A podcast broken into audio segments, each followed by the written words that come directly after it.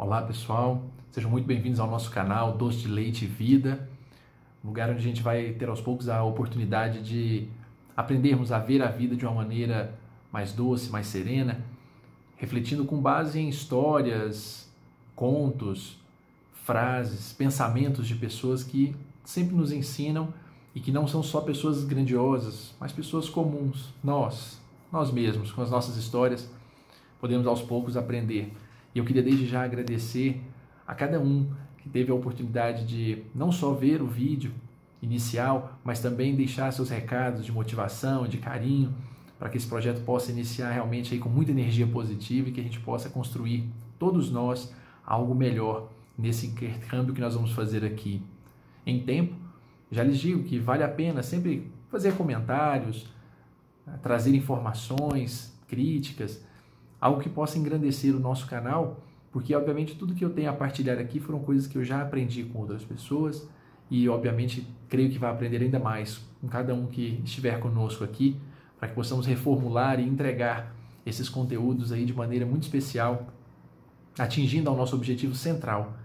que não é outro senão uma autoanálise, a possibilidade de olharmos o mundo de uma maneira um pouco mais especial, trabalhando como em tempos também aprendi e tenho aos poucos entendido um pouco mais sobre isso, como escultores que somos. Escultores para descobrir, ou pelo menos tirarmos da pedra bruta que ainda somos, e irmos aos poucos burilando, talhando a pedra na nossa maneira de ser, pegando aí o cinzel e aos poucos tirando os nossos pequenos defeitos, nossas críticas muito severas, nossa maneira de enxergar e de encarar, às vezes, com muita dureza e rispidez.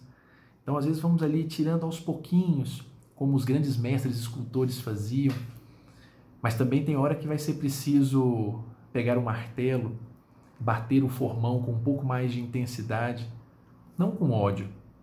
não bater nos outros e nem em nós mesmos. A perspectiva vai ser, de verdade,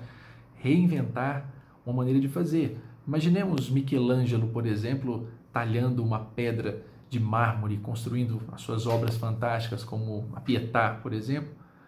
Ele não batia naquele mármore, com certeza, com ódio e rancor. Quebra pedra! A proposta era, de fato, achar dentro dela,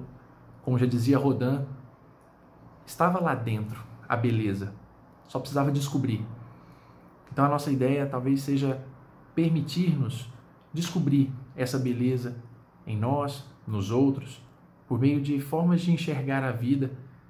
e obviamente somente com a experiência a gente pode conseguir isso. Então eu convido a todos a pegar o cinzel, pegar o martelo, e que a gente possa aos poucos ir talhando essa pedra bruta que nós somos ainda, e tenho certeza que no decorrer dessa jornada, com as nossas trocas de experiências, nós vamos aí certamente talvez aprender aquilo que Mário Quintana já falava sobre as coisas que atravancam a vida, que dificultam a existência, os problemas, todo tipo de complicação que nós temos. Provavelmente, em determinado momento, nós vamos ter a certeza de que estas passarão e nós, passarinhos. Talvez tenhamos a leveza de conseguir vencer as experiências duras da vida, não com quebradeira, não com ataques, mas do contrário, com sabedoria, com serenidade, tendo a certeza e o entendimento de que somos sim capazes de viver e conviver de maneira íntegra, respeitando e convivendo com as pessoas, sem precisar eliminá-las, degladiarmos-nos o tempo inteiro e sabermos o nosso lugar nesse mundo aqui. Cada um, obviamente, tem uma tarefa nesse momento e é bom que a gente possa pensar nisso. Então, bom esculpir para cada um de nós. E agora, a partir de então, todas as quartas-feiras, fica então instituída uma data inicial para que nós possamos nos encontrar. Mais uma vez, minha gratidão, e eu espero que nós possamos aí de verdade